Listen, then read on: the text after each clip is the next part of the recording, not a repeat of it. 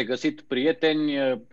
Iată-ne la, uh, să o numim a doua ediție sau uh, continuarea unui proiect mai vechi al meu și al lui Edi, Cronicile. Um, acest proiect, așa cum a început, cum a debutat în 2008, a avut ca baz, la bază această dorință onestă de a pune întrebări relevante în timpul în care trăim.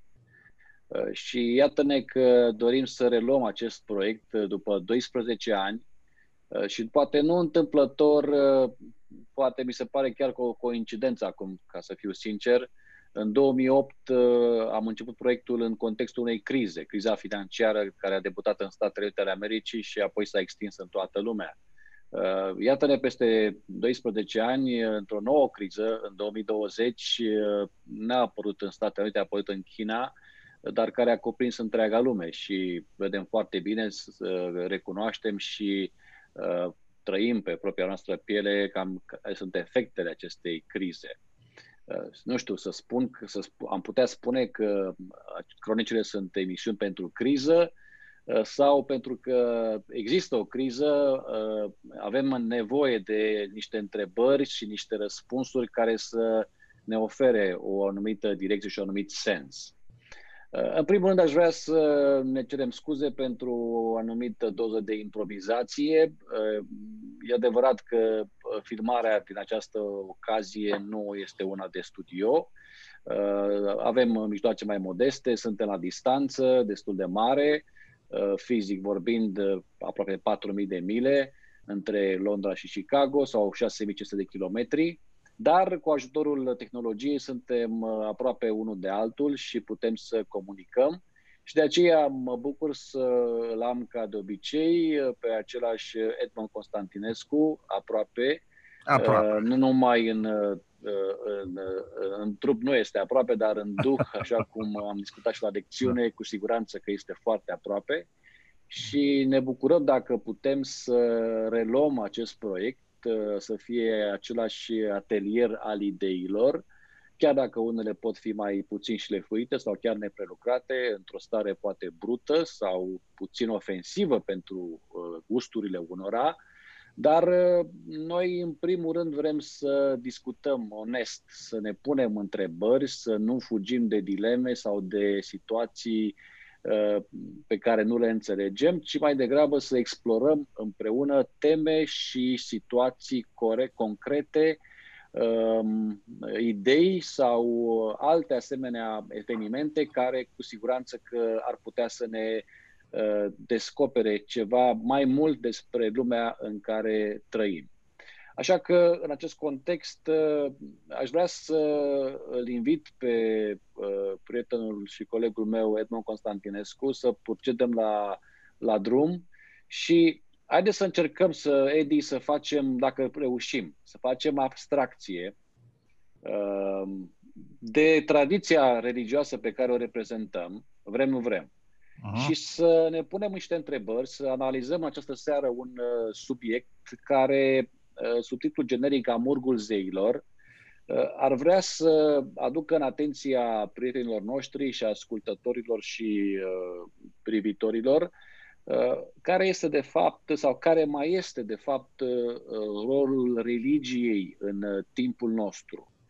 Sigur că da, poate pare destul de generoasă deschiderea aceasta a subiectului și am putea să cădem ușor în generalități, dar uh, am să am grijă pe parcursul acestei discuții să conduc uh, tema uh, destul de precis.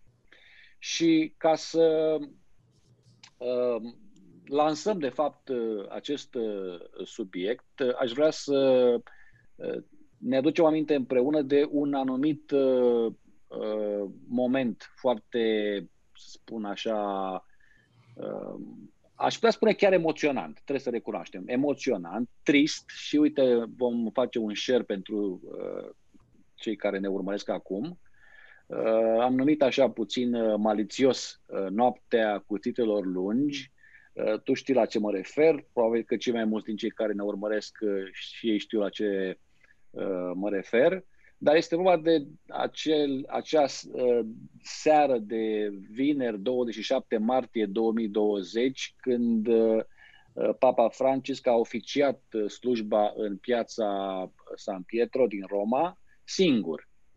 Și dacă cauți pe Google doar Pope Francisc alone, îți dă imediat aceste, acest gen de imagini. Asta face parte dintr-o serie de imagini sugestive, zic eu, emblematice de, de, deja. Și acum aș vrea să te provoc uh, în această direcție. Uh, este foarte interesant cum uh, oamenii au perceput uh, acest moment și cum au încercat să decodeze semnificația Uh, să zicem, locțiitorului Fiului lui Dumnezeu pe acest pământ, care acum deodată este singur, pare părăsit de oameni și de zei și încearcă să transmită un mesaj, mesaj care e transmis prin media și prin social media. Și atunci nu cumva media la modul general și social, social media la modul particular, de fapt ele sunt adevăratele locțiitoare Uh, pe acest pământ ale zeilor. Uh, pentru că ele sunt cele care mediază acum relația între oameni și eu știu ce formă religioasă uh, va să vină. Și aici mi se pare mie această cumva sugestie a murgului zeilor, mă rog, începând de la, inspirată din opera lui Wagner, care la rândul se, se inspiră din mitologia scandinavă, Vom aborda puțin mai târziu aceste elemente, dar vreau să te provoc puțin la acest element. Oamenii au rămas singuri. Oamenii au rămas singuri, oamenii au rămas uh, uh, fără preoți, au rămas fără zei și în acest context îți dai seama de fapt uh, care este de fapt rolul religiei. Care este opinia ta acum? Ce înseamnă religia, uh, la ce mai este bună religia, mai ales în acest context al uh, unei crize, am putea spune, fără precedent datorită globalizării lumii noastre. Uh, ai făcut o afirmație interesantă care are cum merge în prelungirea lucrării tale de doctorat de la, din Franța. Anume, media, de fapt, este Dumnezeu acum. Și dacă privim în jur, media hotărăște cine sunt zeii la care ne închinăm. Uh, ne închinăm la celebrități. Și media este cea care hotărăște. Media este cea care ne oferă dogmele și este acest fenomen acum, uh, mai ales pe Twitter, uh, de canceling. Deci media judecă trecutul și nimeni nu are curaj să stea în fața unei furtuni pe media. Papa Francisc I este nimic față de Zuckerberg, de exemplu, nu-i așa? Uh, față de oricare dintre acești mogul media, care mm-hmm. au toată puterea în mâna lor. De exemplu, uite, acum noi, noi, noi folosim Zoom, da? Uh, Zoom s-a ridicat fantastic după, de la începerea uh, crizei COVID-19, pentru că a oferit ceea ce, cum discutam noi nu de mult, ultima ocazie când am fost împreună, în, în duh, a oferit uh, acel spațiu de comunicare care este de fapt definiția Duhului Sfânt. Spațiu de comunicare cu reguli și media decide regulile. Uh, așadar, într-adevăr, media este Dumnezeu acum și media hotărăște cine sunt uh, zei. Este o mutație și, ca să fiu sincer, sunt departe de a fi entuziasmat de este religie. Deci când spun religie, înțeleg mai de, faptul că există niște absoluturi, există o anumită dorință de puritate, există principiul noi și ceilalți și așa mai departe și toate acestea au cea mai mul, mai multă putere în media. Uh, Francis I, orice lider religios, este defensiv mai degrabă și ține foarte mult la imaginea lui publică. Însă imaginea publică este în mâna mediei, toate formele ei. Haideți să uh, mergem mai departe puțin pe această linie de gândire și să limităm, uh, mă rog, doar cu, cu, cu scrisul, nu sub altă formă, uh, pe uh, Yuval Harari. Uh-huh. Uh, îl cunoști foarte bine uh, da. și are uh, niște, uh, să spun așa, opinii destul de pertinente vis-a-vis de intersecția dintre tehnologie și religie. Dar mie mi-a plăcut foarte mult o anumită afirmație pe care o face Harari aici, în, în una din cărțile lui. De fapt, mi se pare că e un articol, dacă nu mă înșel, care, scrie, care spune în felul următor. Religiile care pierd legătura cu realitățile tehnologice ale zilei își pierd capacitatea chiar de a înțelege întrebările care se pun.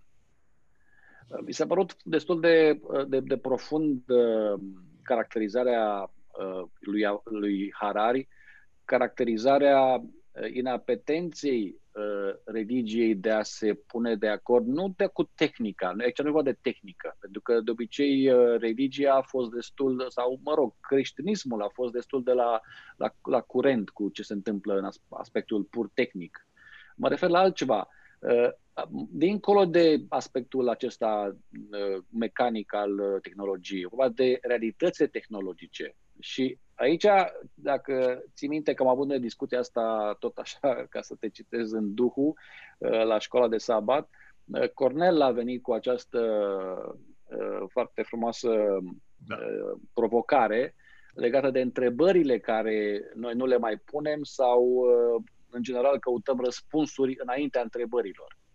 Și aici aș vrea să te întreb legat de această observație a lui Harari, Ehm, care ar fi, de fapt, acele întrebări? Care ar fi acele întrebări care ar trebui să ni le punem în contextul nostru? Ținând cont și de aceste realități tehnologice de care pomenește Harare aici. Ce întrebări ar trebui în contextul acesta al religiei care, mă rog, se vede cumva cotropită de niște uh, realități și niște fenomene pe care poate nu le mai înțelege sau dacă le înțelege, nu știe cum să le uh, confrunte. Deci care ar fi? Care ar fi acel set de întrebări de care avem nevoie? Deci întrebări pertinente, cumva, asociate, de fapt, uh, acum cu noua ordine pandemică sau nu putem spune încă post-pandemică, din păcate, încă mai suntem în ordinea pandemică. Ehm, care ar fi aceste întrebări? După opinia ta. Da. Aici, mai întâi aș vrea să subliniez un aspect. Există în media ceva care este caracterizat și religiei. Și ai folosit termenul ăsta, tradiția în care am crescut sau în care am trăit noi, da? în care am activat. Da? În mod clar este caracteristic bisericii noastre, dar uh, oricărei biserici, însă mai ales celor neoprotestante. Uh, pentru că bisericile istorice, mai ales Biserica Catolică, uh, au o legătură mai puternică cu trecutul printr-o, prin, uh, printr-o anumită uh, tradiție culturală care se împătește cu istoria vestului. Însă noi am apărut în America dintr-o grupă care au fugit de renaștere și de iluminism, refer la puritani și am păstrat această antimodernitate. Bun. Deci există în media ceva ce este foarte în acord cu uh, ce caracterizează religia, anume faptul că vine cu, întrebări, cu răspunsul la întrebări pe care nu, uh, nu le înțelege. Și în media găsești peste tot răspunsuri la întrebări. De exemplu, uh, criza pandemia COVID-19, da? Diverse camere de eco pe Facebook care spun uh, cum e cu vaccinul, cu Bill Gates care vrea să se injecteze un chip și așa mai departe și există foarte multă proliferare de răspunsuri din partea unor oameni care niciodată nu și-au pus întrebările. Ori asta este caracteristic religiei, dar și uh, mediei, uh, sub aspectul uh, în care democratizarea uh, mediei de către internet, democratizarea comunicării de către internet, a dus la o vulgarizare, o, o, o ne, neîncredere în narațiunea oficială și tot felul de mici narațiuni care se, se competizează între ele. Pe de altă parte, însă, ce aș vrea să spunez aici este faptul că uh, explozia informației pe care a dus-o internetul a dus brusc acces uh, credincioșilor, mă refer primul la credincioși, și celor care credincioși, și lumii care credincioșii se adresează a dus acces la informație care înainte nu puteai avea atât de ușor. Și asta este, cred, principala problemă cu care se confruntă religia. Ce văd eu în biserica mea, mai ales în America. observ că Biserica din America este foarte deschisă la orice fad în uh, media. Da? E, încearcă să fie cât de corectă politic, să lupte pentru justiție socială, uh, folosește uh, clișee care sunt foarte populare și folosește metode de, de, de exemplu, să zic că evangeliștii sunt celebrități și așa mai departe, da? Sau pastorii de megacer sunt celebrități media și așa mai departe, toate astea le folosește. Însă, ceea ce să sperie biserica la data aceasta și orice biserică, este faptul că credinciosul are acces la întrebări pe care le-a pus în biserică din cauza expoziei informației și are acces și la răspunsuri. Credinciosul are acces dintr-o dată la istoria bisericii lui și vreau să dau un exemplu. Uh, este un caz de care uh, îl ascultam uh, aseară, azi noapte mai precis, pe Douglas Murray, cel care a scris The Bell Curve, într-un interviu cu Joe Rogan. Da? Și povestea Murray că de acel, nu mai țin minte ce nume are, acel, acel terorist Al-Qaeda, care a plecat, care a denunțat Al-Qaeda și acum este ascuns și care a devenit un activist împotriva terorismul Al-Qaedei. Și ce spunea Murray era faptul că, de fapt, contrar portretului media care arată, uite, un ceva care a beruit ura, da? A beruit ura și a înțeles că Al-Qaeda e rea și, mă rog, vestul e mai bun, etc. Nu. El era, odată s-a dus pe Google și a pus un look-up uh, contradicții în islam. Și dintr-o dată a sesizat că în religia pe care el o slujea cu, cu, cu, cu spirit de zelot, uh, există multe contradicții logice pe care destul de inteligent să le realizeze și există multe întrebări nerezolvate. Și asta l-a făcut, pe, de fapt, pe el să renunțe la terorism. Mai întâi a renunțat la religia lui. Asta se întâmplă și când cineva pune pe Google contradicții în adventism sau contradicții în catolicism, contradicții în martorii Jehova. Dintr-o dată vin foarte multe informații, foarte multe fapte, care nu pot fi contestate. Și uh, lucru la care nu este pregătită biserica să răspundă este tocmai aceste întrebări pe care biserica a evitat să le pună și aș spune că a interzis membrilor să le pună. Nu, pot să mai adaug faptul că și în uh, mainstream media sunt întrebări interzise în timpul nostru și cineva poate fi foarte repede etichetat pentru că a pus o întrebare interzisă. Dar cert este că oamenii au acces la întrebări, la întrebări interzise. Și este ceva ce cu tot orice încercare de a limita accesul oamenilor la întrebări interzise uh, nu, nu mai funcționează și o întrebare bine pusă face cât 10 răspunsuri corecte. Așadar, odată ce nu mai poți uh, să-i împiedici pe oameni să-și pună întrebările relevante, atunci lumea se schimbă și va fi o schimbare dramatică, eu sunt convins. O schimbare, o tranziție foarte dramatică, poate chiar violentă, dar lumea se va schimba. Și religia, religia aici, mă tem că religia de, de 2000 de ani parazitează răspunsuri, fără întrebări. Bun, haideți să, dacă tot ai zis de această uh, perspectivă nu foarte uh, comodă a uh, religiei care se va izbi la un moment dat de o altă forță sau de o realitate pe care uh, nu o mai poate înțelege.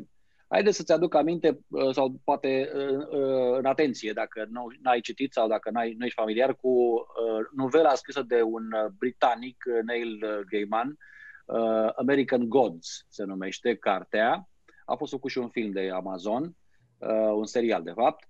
Uh, ideea din American Gods este, în fapt, este, până la urmă, este o novelă uh, la intersecția între mitologie americana, uh, stilul acesta americana și uh, ficțiune. Da? Uh, tema, de fapt, este conflictul zeilor.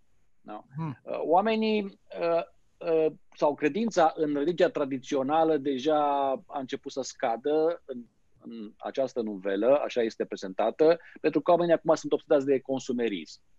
Uh, și a sosit ceasul pentru uh, noi zei, uh, noi zei, uh, care sunt uh, media, tehnologia, uh, marketul sau piața, uh, globalizarea, internetul, uh, să populeze acum mintea, uh, să spunem, credincioșilor. E, în contextul acesta, un conflict este inevitabil și ca în orice mitologie, este la îndemâna unui, sau este sarcina este pusă pe, pe spatele unui muritor care cumva, cumva să încerce să gestioneze această criză între zei vechi și zei noi.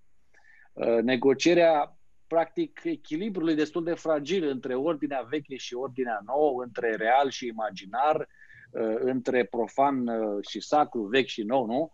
Uh, cumva un fel de rol al sacerdotului. Și, mă rog, este un fost convict, cum se spune în lumea anglosaxonă sau cel care a, cel care a făcut pușcărie, dar cumva pe acest fond conflictul dintre vechii zei și vechii noi este aproape inevitabil. Și întrebarea din uh, carte, cumva, din novelă, este până la urmă cine va, va câștiga această uh-huh. bătălie. Dar un element interesant în novelă este uh, moneda, o monedă care tot timpul este aruncată cap sau pajură și uh, cumva cumva arată și cumva sugerează caracterul aleatoriu ale, ale, a realității. Caracter aleatoriu care, să fiu surprins, când am citit uh, sau recitit uh, Ioan capitolul 9, când uh, Iisus este provocat de ucenici cine a păcătuit, părinții lui sau el a păcătuit, Iisus răspunde n-a păcătuit nici el, nici părinții lui, s-a născut așa. Că mi se pare prima dată când văd în mod explicit în Biblie ideea aceasta că lucrurile pot să întâmple, pot fi accidente sau incidente și nu trebuie să fie predeterminate și trebuie să facem, să, să fim realiști vis-a-vis de aspectul uneori aleatoriu al vieții sau al realității. E, și pe uh, fondul acesta aș vrea să, să uh, uh, ne întoarcem puțin la Yuval Harari, uh, pentru că el surprinde aceeași uh, luptă, dacă vrei, între zei vechi și zei, zei noi. Uh, în ce sens? Și hai să-l aducem aici pe ecran să îl vadă toată lumea. Uh, el spune în felul următor, noile tehnologii uh, suprimă vechii zei, însă dau naștere la alții noi. Și, mă rog, uh, scenariul preponderent în cărțile lui Harari este acesta. Cu ajutorul biotehnologiei și a algoritmilor computerizați, aceste religii nu doar că ne vor controla existența minut cu minut, dar vor fi capabile și să modeleze trupurile, creierele și mințile noastre și să creeze lumi virtuale întregi, completate cu iaduri și cu, para, și cu paradisuri cu tot. E, ăsta, acesta, acest aspect aș vrea să-l conectăm acum și cu o altă afirmație a lui Kolakowski. Știi pe Kolakowski? Da? da? Cele, a scris trilogia The Main Currents in Marxism. Da? Uh, aceeași idee foarte interesantă, dar a scris-o de mult Kolakowski. Da. Odată ce vechile mecanisme ale religiei tradiționale se învechesc, noi mituri apar, uneori având originea în dezvoltările tehnice sau descoperiri științifice. Acum, dacă l-a citit uh, Harar pe Kolakowski, nu știu, dar ideile sunt foarte asemănătoare, după cum foarte bine uh, se observă. Atunci, haideți să ne întoarcem puțin această idee pe care tu deja ai, ai anticipat, acest uh, conflict cumva între uh, religiile care, zic eu, că au un caracter secular, uh, absolut secular. Și Uh, religiile tradiționale. Și cum vezi acum această distinție între religiile, religia tradițională și religia, să o numim modernă, dar modern, modern în sensul cel mai denotativ cu putință, uh, nu alte conotații a modernismului. Uh, cum vezi această acest discrepanță, distinție, conflict și unde ne plasăm noi ca oameni ai secolului 21, dar care aparține totuși unei tradiții religioase, nu, destul de, mă rog, uh, uh, bine stabilite. Uh, Sorin, uh, mai întâi vreau să spun că ambii autori citați de tine sunt uh, marxiști. Nu ca filozofie socială, da? Da. Uh, da, da. ca idee că, de exemplu, că Harari spune că banul e ficțiune, religia e ficțiune, drepturile omului sunt ficțiune, adică uh, în sensul acesta sunt, pro, uh, bun, sunt, sunt producții producții uh, culturale. uh, și relația între tehnologie și producții noi și așa mai departe. Asta este marxismul adus în secolul 21. Uh, mă refer, la, vreau să mă refer la un eseu al lui Karl Marx de la 1844, manuscrisul lui din tinerețe în care răspunde lui Bruno Bauer, eseul lui Bruno Bauer despre problema evreiască în Europa și cum secularismul uh, va fi o soluție pentru problema emancipării evreilor, că da, într-o societate seculară evrei se pot emancipa, pentru că statul este secular și fiecare religie înflorește. Și Marx spune, uh, într-o societate seculară evrei nu se vor emancipa, ci vor domina, zice el, fiind el însuși evreu, da? Pentru că religia creștină este iudaism astăzi. Nu mai este creștinism, nu a murit. Creștinismul tradițional este mort. Și în ultima instanță spune Marx, de ce? Pentru că iudaismul, el vorbește ca un cineva care vine dintr-o familie veche de evrei și uh, părinții au, uh, au trecut la luteranism și, mă rog, el a trecut la hegelianism și Farbach și așa mai departe.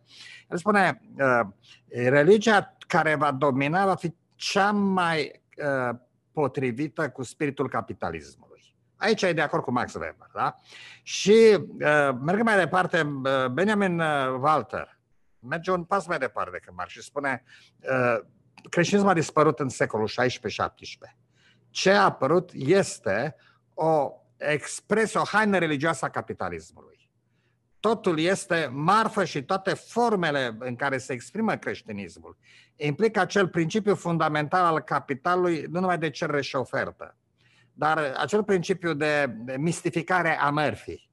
Adică ideea în capitalul, cred că aici e capitalul, este tu când cumperi marfa, tu nu te gândești la valoarea utilitară a mărfii, tu te gândești la ce reprezintă brandul, marfa, fantezia care este acolo. Și uh, spune, de fapt, religia face exact uh, același lucru în timpul nostru.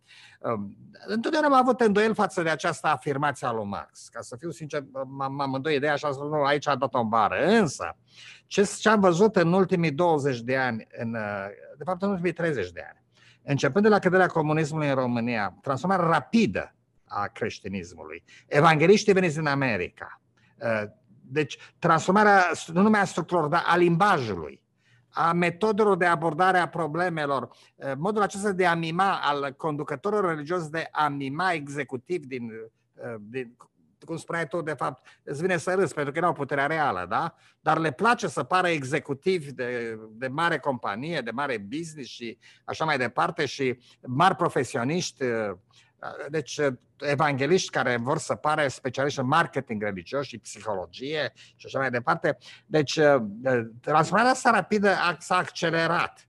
În America, iarăși, am văzut, e, e, e ceva ce merge inconștient, dar este, este ceva ce nu poate să fie dat înapoi. Și în timpul nostru a atins masa critică, a spune.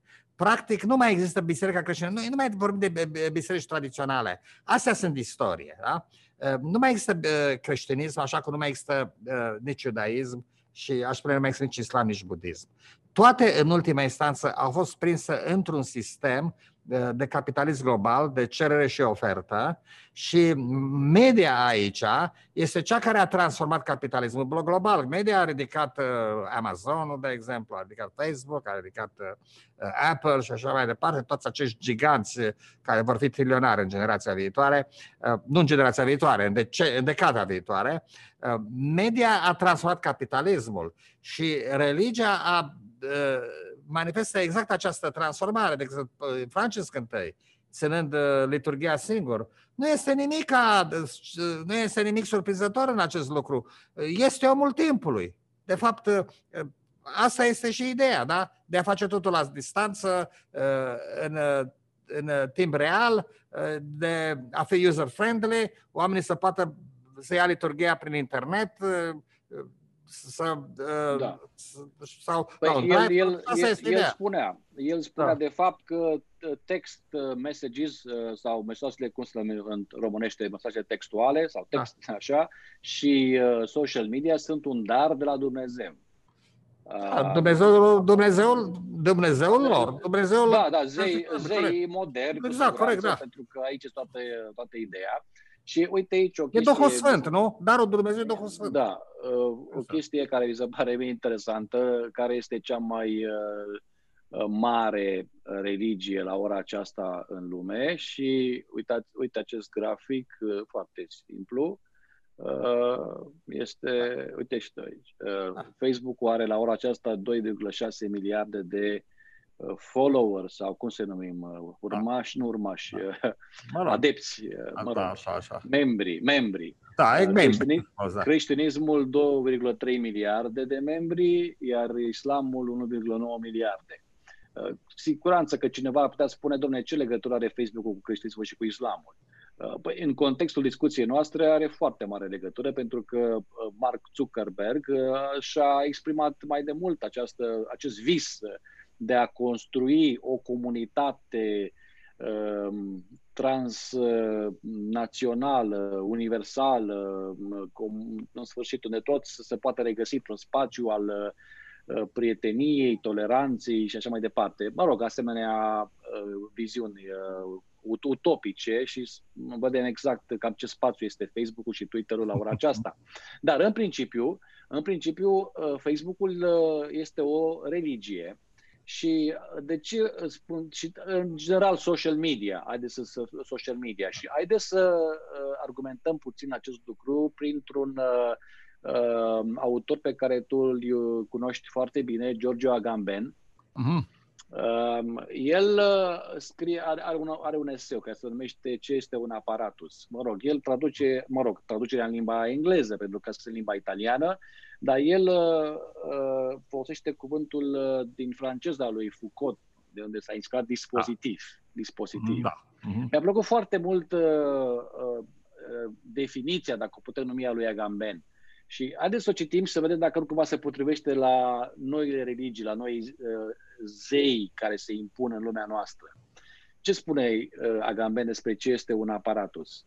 Literal vorbind, orice care are, într-un anumit sens, capacitatea să captureze, orienteze, determine, intercepteze, modeleze, controleze sau asimileze gesturile, comportamentele, opiniile sau discursurile ființelor inteligente.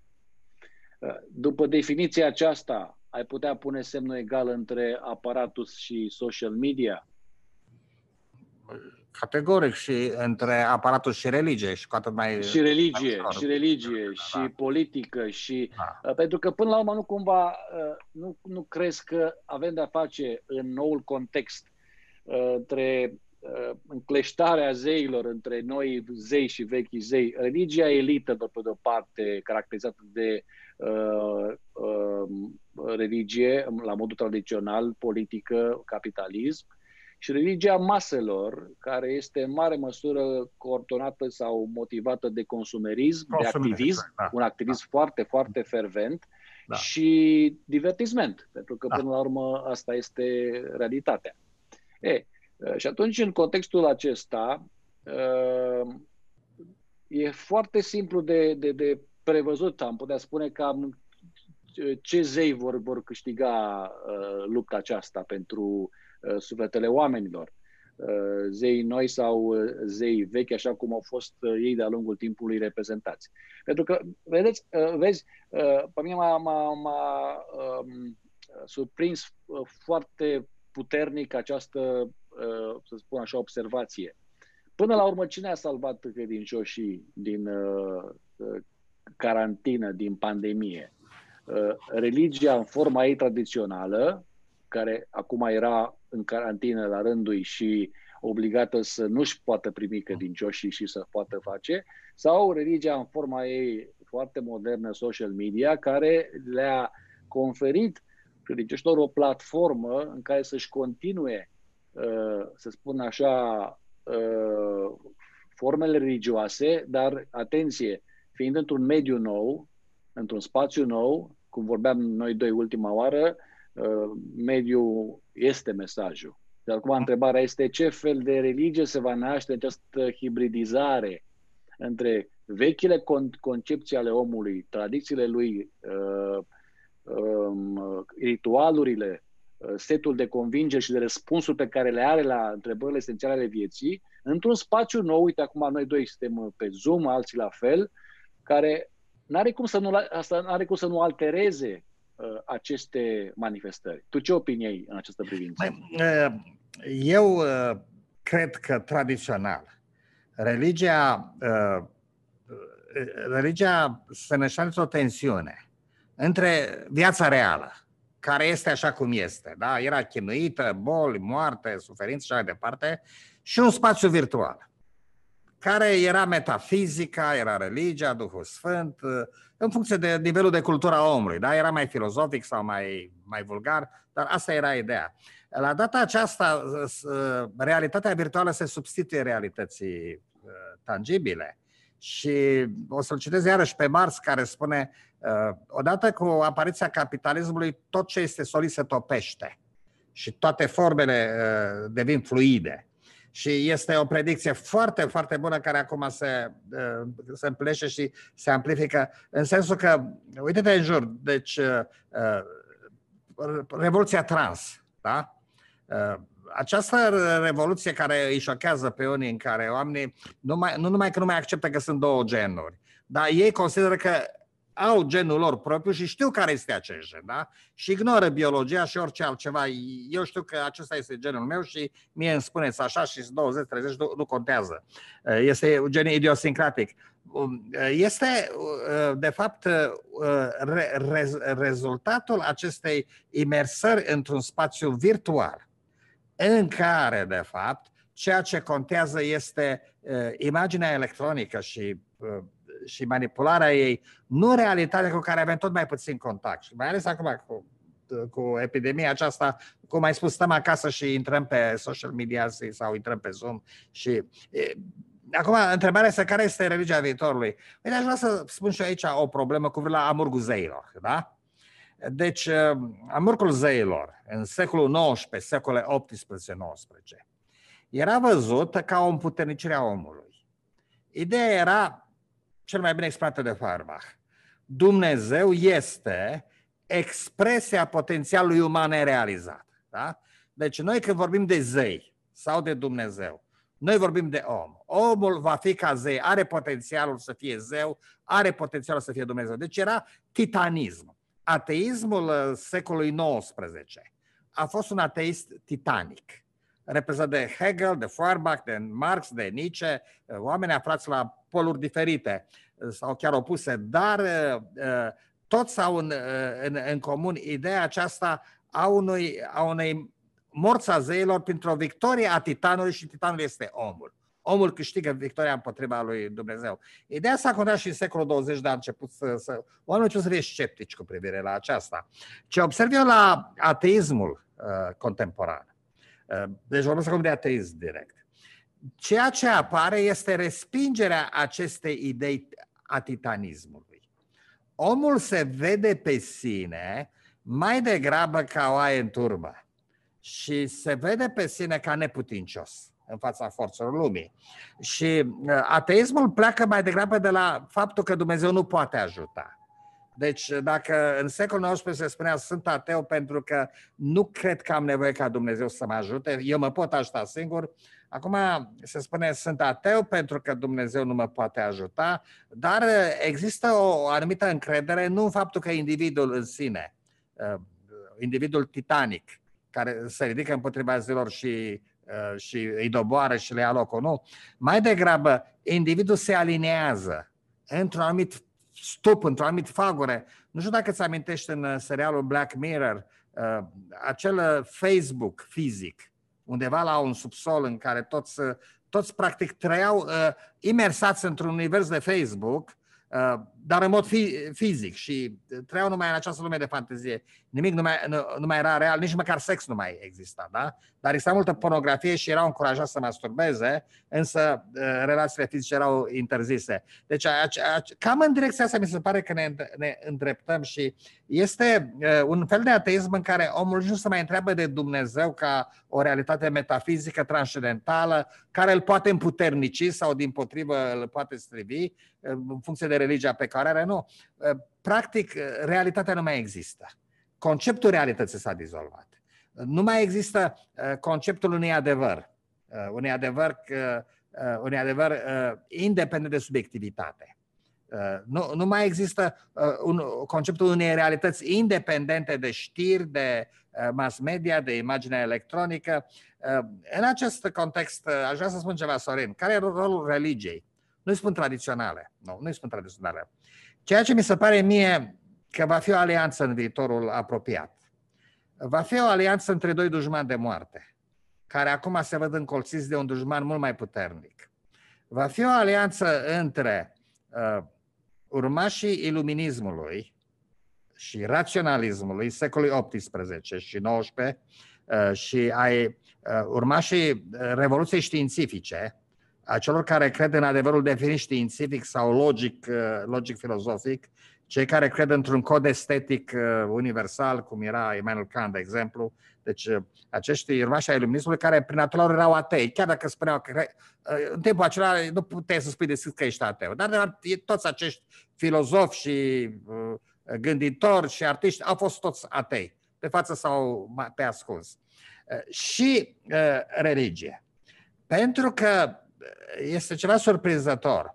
Uh, ajungi la punctul în care o biserică, și nu mă refer la o biserică tradițională, da? Ăștia sunt deja prinși de val și duci și ce val cavalul trece. O biserică poate să fie exact locul în care poți să dezbați lucrurile, să intri în adâncime, să pui întrebările, poți să apela la rațiune, la logică, la știință, Uh, în opoziție, în, în, într-o anumită, devine o anumită contracultură, un anumit contracurent. În opoziție cu ce se întâmplă în jur. De exemplu, este un aspect paradoxal că ajungi în situația că într-o biserică găsești acea libertate de vorbire pe care nu o găsești în mainstream media sau mainstream social media. Și uh, bine să vă spune, pe sigur, biserica e reacționară. Nu neapărat pentru că este reacționară, nu neapărat pentru că e reacționară, Bun, prefer extrema stângă extremei drepte, întotdeauna.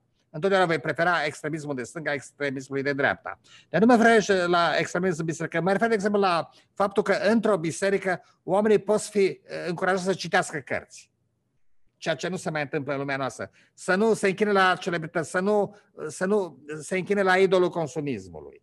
Și aici se poate forma acea alianță despre care a vorbit uh, a fost un mare scandal atunci, Papa Ratzinger, dacă ți-aduce aminte, când a mm. spus că uh, raționalismul european își are rădăcinile în Biserica Catolică și că uh, cele două ar trebui să coopereze împotriva postmodernismului. Și a fost o puternică reacție împotriva lui, uh, lui, lui Ratzinger. Dar văd și anumiți, anumiți atei de stânga, de stânga în sensul clasic al cuvântului, uh, care uh, uh, găsesc aliați în, în, în teologi și în filosofi creștini, aliați ideologic și, ca să dau exemplu, Slavoj Žižek, da? sau uh, uh, Badiou, Badiou, da? Deci e vorba despre doi atei deschiși și doi marxiști extremi și așa mai departe, uh, care uh, arată o preocupare extraordinară pentru teologie. Badiou a scris acea carte, Pavel, Părintele Modernității și Zizek se ocupă mereu de se ocupa, că se pare că a cam îmbătrânit în ultimul timp, se ocupa mereu de teologie. Uh, teologia este domeniul adevărului absolut, valorilor absolute și există atei care vor să reinventeze teologia, fără credință într-o ființă supranaturală. Da, au nevoie de teologie. Și eu văd aici o forță nouă care se naște. Marginalizată în societate, care este o forță de rezistență. Pentru că, Sorin, să spun sincer, eu nu sunt deloc entuziasmat de ce se întâmplă.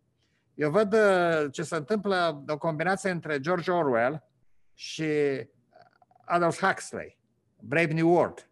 Este 1984 și Brave New World uh, împreună. Văd o, o, o, o degenerare, o, o demolare, nu de construcție, o demolare a omului. În, în contextul media, dar și în contextul consumismului, capitalismului de consum. Văd această de, demolare a omului și cred că e nevoie de o rezistență. Aici cred că este un rol nou pentru Biserica creștină.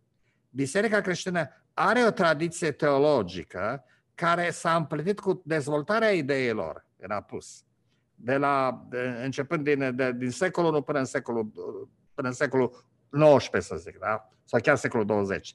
Cele două s-au împletit. Orice curent filozofic a avut un, un, o, o replică în teologia creștină.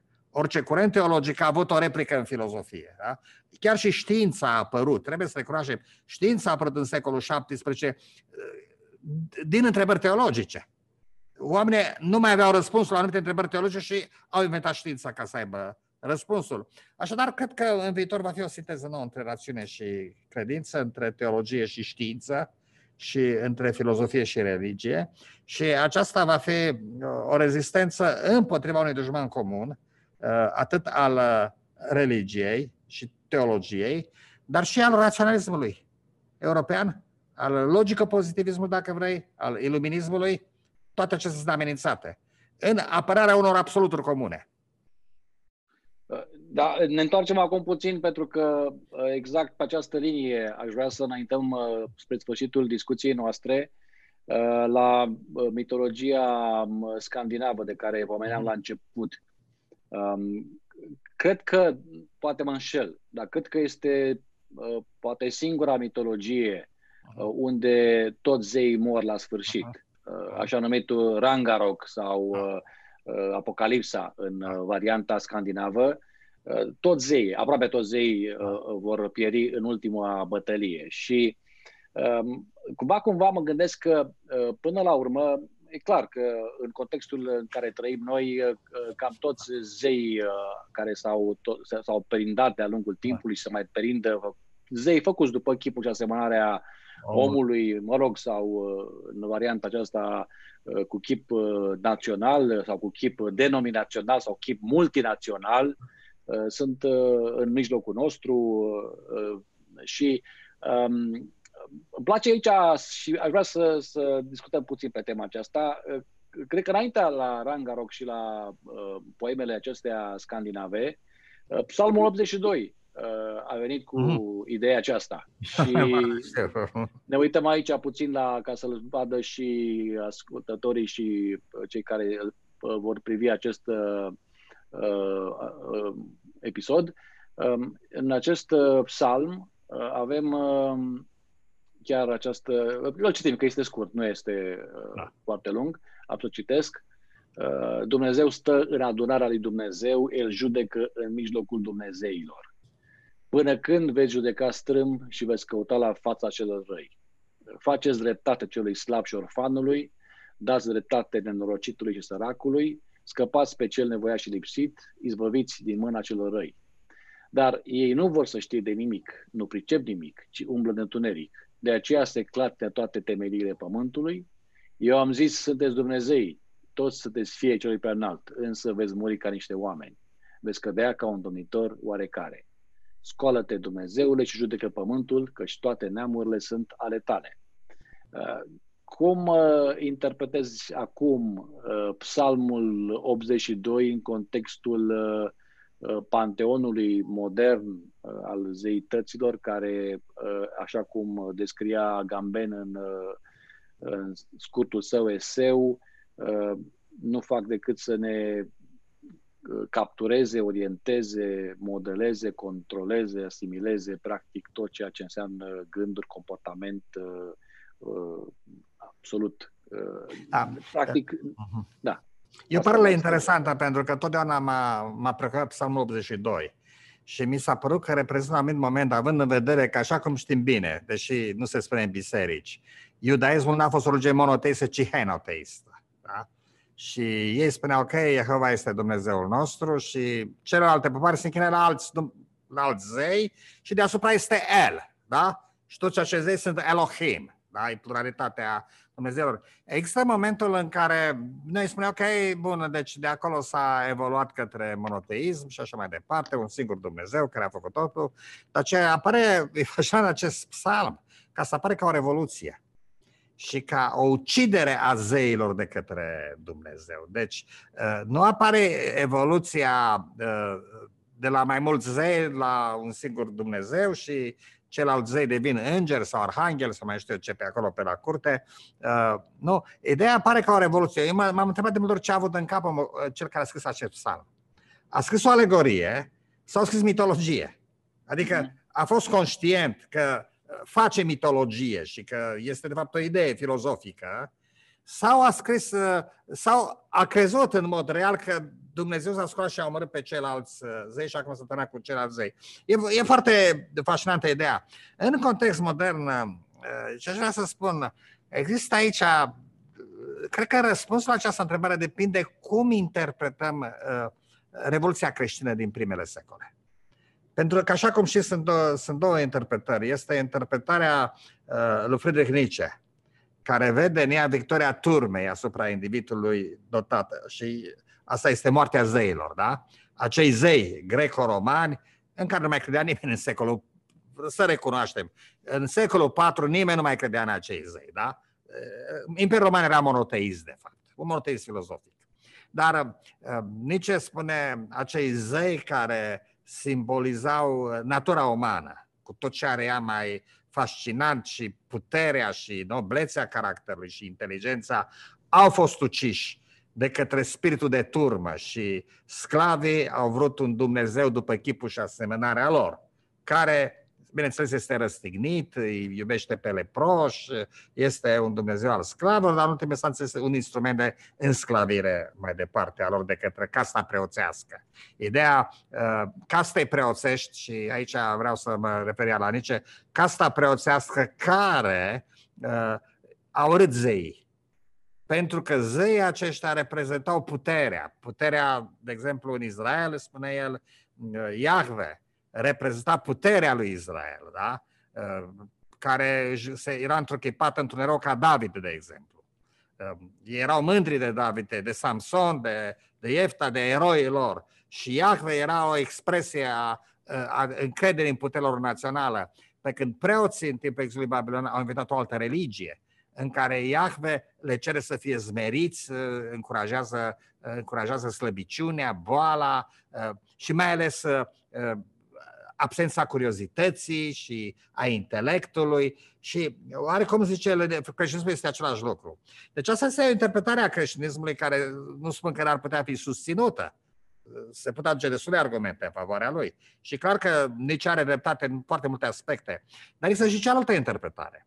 Și interesant că cealaltă interpretare, dacă luăm toți atei, da? dacă mergem pe partea ateistă, vine de la Hegel, strămoșul Marx și dacă vrei, strămoșul lui Martin Luther King și strămoșul lui Valharare, până la urmă, da? Părintele dialecticii. Și Hegel, din potrivă, vede în creștinism o revoluție creștină tot o distrugere a zeilor, dar o împuternicire a omului.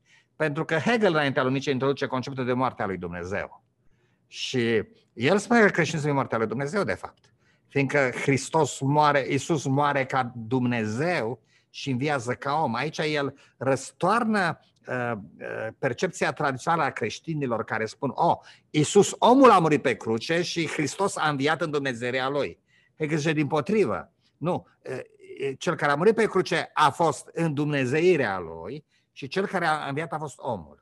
Omul este de acum Dumnezeu. Deci Dumnezeu este unit cu omul și cum se realizează aceasta în comunitatea credincioșilor în Duhul Sfânt. Și aici creștinismul este revoluția, spune Hegel. Și orice revoluție seculară în viitor este de fapt o, o reinterpretare a creștinismului. Și aici îi dau dreptate. Îngrijorarea pe care o văd eu astăzi este acest amor al zeilor, atunci de mass media. De fapt, este o întoarcere la idoli, la idolatrie. Dacă interpretăm problema idolatriei așa cum a definit-o Hegel, nu cum a definit-o Nietzsche. Uh, dacă interpretăm în, sens, uh, după, în termenul Hegel, anume, idolii sunt o obiectivizare a acelui Dumnezeu subiectiv care este în noi. Uh, această revoluție care se face în special prin, prin, printr-o economie de consum și prin, printr-o economie de consum a imaginilor, și a informației uh, ușor digerabile și așa mai departe, uh, este o întoarcere la, la idolatrie. Și uh, din acest punct de vedere, uh, o revoluție iahvistă, în sensul psalmului 82 sau o nouă revoluție creștină, implică un conflict violent cu acești idoli, un conflict fără compromis. Mi se pare că toate revoluțiile, uh, într-adevăr, au urmat paradigma de, spusă de Hegel, anume paradigma creștină.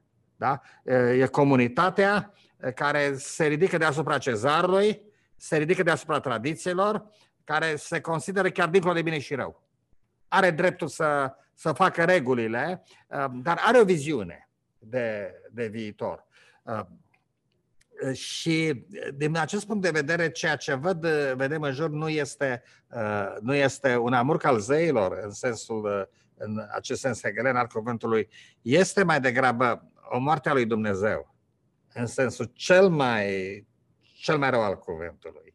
Este moartea lui Dumnezeu în sensul de moarte a transcendenței, a idealurilor, a, credi, a credinței în, ade, în adevărul uh, ani istorice absolute, a credinței în canoane estetice, uh, ani istorice, a credinței în individ, a credinței în om, ca atare, și uh, este transformarea marxistă a omului în marfă. Ce este Facebook? Hai să recunoaștem. Cine este marfa pe Facebook? Noi suntem, da? Noi nu suntem consumatori de imagine. Asta credem noi că suntem. Noi suntem marfa vândută și cumpărată, da? Din se scotăcește în minți, din se scotăcește uh, în, în corespondența personală, în viața intimă, ni se scotăcește tot timpul. Ni se fac psihograme în care suntem... Da, noi, suntem, noi suntem imaginile care sunt tranzacționate pe bursa exact, aceasta a corect, da. valorilor. Da. da. Și zeii aceștia, zeii sunt undeva mm-hmm. deasupra noastră. Și niște zei umani. Da. Jeff Bezos este un zeu, nu așa? Poate că Psalmul 82 ne îndeamnă, de fapt, la, un acest, la acest uh, monoteism radical, exact, unde să exact. recunoaștem exact. că există un singur Dumnezeu care este transcendent și acești zei trebuie denunțați și acest spirit iconoclast ar trebui să fie reînviat, dar asta presupune curaj și uh, un, uh, o doiță după adevăr, care astăzi, așa cum ai uh, sugerat, dispare efectiv sau este năbușită de către zei care deocamdată Sorin, sunt la putere. A, vreau să spun că acest monomonoteism nu poate să apare în bisericile tradiționale. Deci, Dumnezeul la care se încrede că tradițional este o superstiție. Este un zeu, da? Este de fapt proiecția unui monarh oriental, în fața căruia vii cu atât de sclav. Eu cred că pentru a descoperi acest monoteism, creștinii trebuie să-și dea mâna cu atei. Uh, ți-l amintești pe domnul Notara, care era patron la Dinamis. Ți minte mm-hmm. ce spunea el? Uh, când l-am întrebat de ce ne ajută, a spus, eu sunt un ateu care crede în ceva. Mhm. Deci uh, există oameni care cred și oameni care nu cred. Și când spun oameni care cred și oameni care nu cred, nu înțeleg că oamenii care cred trebuie să creadă într-o dogmă sau într-o imagine noastră despre Dumnezeu. Dar cineva care crede în ceva, crede într-un numit Dumnezeu, nu? Deci crede într-o, uh, într-o uh, ultimă realitate care, uh, care generează sens existenței. Și uh, fără această ultimă realitate, totul nimic nu mai, nu mai are un contur exact, nimic, nu, nimic nu mai, nu mai este solid, asta se întâmplă în timpul nostru. Și aici cred că creștinii tradiționali încearcă să apere niște dogme în care nimeni nu mai crede. Aceștia să fac parte din zeii vechi care au fost deja uciși. Și trebuie să mergem spre o redescoperire a creștinismului, dar într-o formă foarte dezbrăcată de orice dogmă. Și aici cred că putem învăța ceva de la iudei din iudaism. În iudaism nu e atât de important ce crezi, cât ce faci. Mhm. Și asta de fapt ce spune Pavel în epistola către romani. Interesant că spune aceasta împotriva iudaizaților. Când spune, păi Dumnezeu va da viața viitoare celor care prin stăruința în bine o caută. Nu celor care cred ceva și știu ei ceva, acolo au o revelație. Că conflictul e cu iudaizanții acolo, pentru că nu există dogma creștină. Asta e foarte interesant într-o perioadă când nu există dogma creștină. Vine un rabin ca Pavel, un rabin, mă rog, uns cu toate ale fiei lui Gamaliel, care spune, stai puțin, nu contează ce revelația aia voastră, nu are nicio valoare, da? Contează ce faci, ce face omul. Și iubirea contează, da? Asta este credința adevărată. Și cred că la acest creștinism trebuie să ne întoarcem. În mod real, cred că lumea are nevoie de creștinism. Dar în niciun caz creștinismul tradițional și iar în niciun caz creștinismul politic, cum vedem acum în Statele Unite, al mm conservatorilor care se numesc, uh, uh, mă rog, dreapta creștină și așa mai departe, care uh, este, cum să spun, este o formă de idolatrie a consumului și a banului și a puterii și nimic sau, mai mult. Da. Sau creștinismul cultural, cum este în Europa. Sau creștinismul cultural, cum este în da. Europa, da, da. Trebuie da, da. acel radicalism creștin. Aici mai degrabă aș intra pe undeva spre europeni. Mi-a plăcut foarte mult uh, când a fost uh, în 2017, ții minte, când a fost în Germania 500 de ani de la aniversarea uh, celor 95 de teze al Luther și a fost uh, Obama cu Merkel, care e fată de pastor luteran, mm. și uh-huh. cu uh, episcopul luteran din Germania. Uh, erau vreo 100 sau 200 de mii de tineri adunați acolo. O, o, o mulțime imensă. Nu știu dacă ți amintești sau ai văzut uh, acea întâlnire în care au discutat despre creștinism, da? Și Merkel, care este, mă rog, este, are un doctorat în fizică nucleară, mhm. a spus foarte deschis, sunt creștină, sunt fată de pastor, mă rog, unele aspecte ale realității, așa cum le înțeleg, ca fizician, nu corespund exact cu ce a citit în Biblie. Probabil a venit Obama și a spus, da, sunt creștină, dar știți ceva, am îndoieli.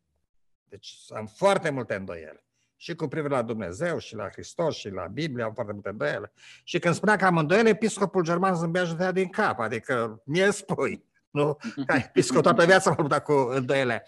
Uh, interesant că acești trei îndoielnici, și e cu totul opus unui raliu al, al dreptei creștine în Statele Unite, da? care este cu totul altceva. Au numai certitudini. Aici este vorba de trei oameni care au întrebări. Obama, Merkel și episcopul luteran Uh, trei lideri politici, că și episcopul luteran e tot lider politic, da?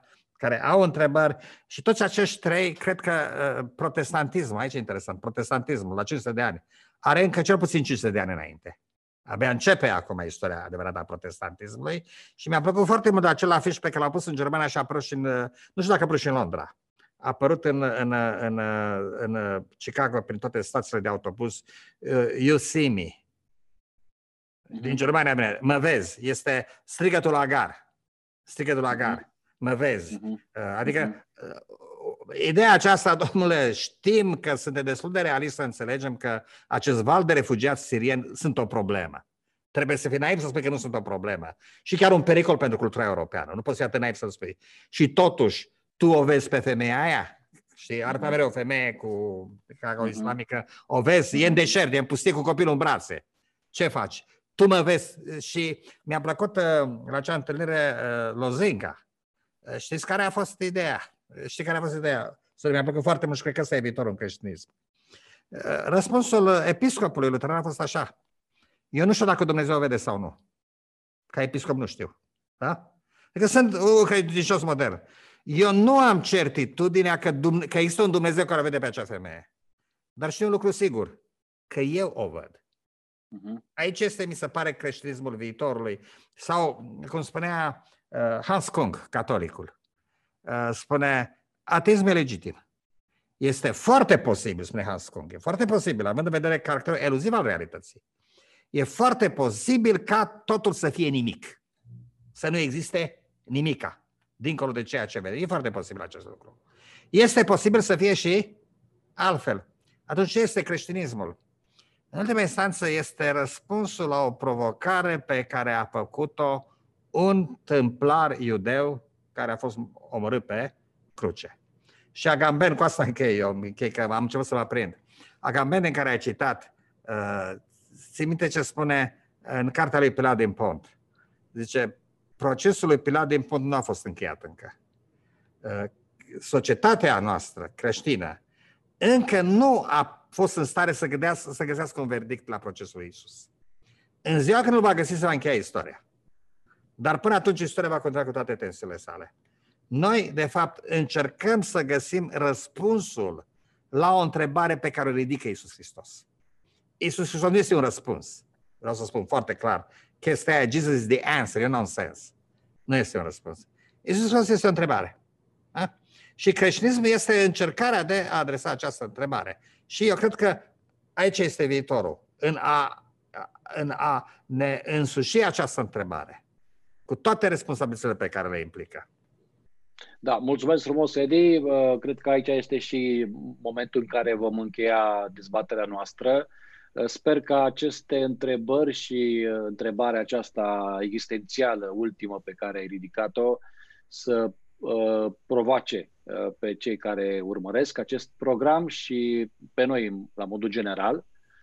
Uh, și uh, sunt convins că um, această provocare de a găsi în contextul în care trăim noi, dincolo de ceața aceasta și de aceste fumigene pe care le, le răspândesc în jur vechii zei și vechii noi, zei noi și zei, zei vechi și zei noi. Ciocoi, ciocoi vechi și noi da, zei vechi. Exact. Da, da. Să putem să, să, să descoperim cu adevărat uh, pe Dumnezeu. Sorin, uh, dar ceva dacă dai voie sau să întrerup. Da. Vreau să, da.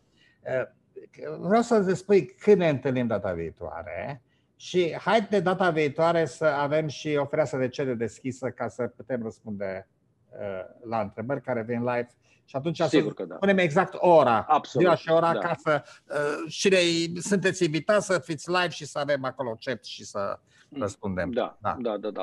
Asta o comunicăm pe pagina noastră de Cronici Bine. 2 pe Facebook și chiar invităm pe uh, cei care ne urmăresc să caute această pagină pe Facebook, Cronici 2. Uh, iar acolo vom avea și vom posta și această emisiune și alte informații vis-a-vis de uh, următoarele date sau teme. Uh, până atunci vă spunem la revedere tuturor celor care ne-ați urmărit și ne vedem data viitoare. Vă mulțumim frumos!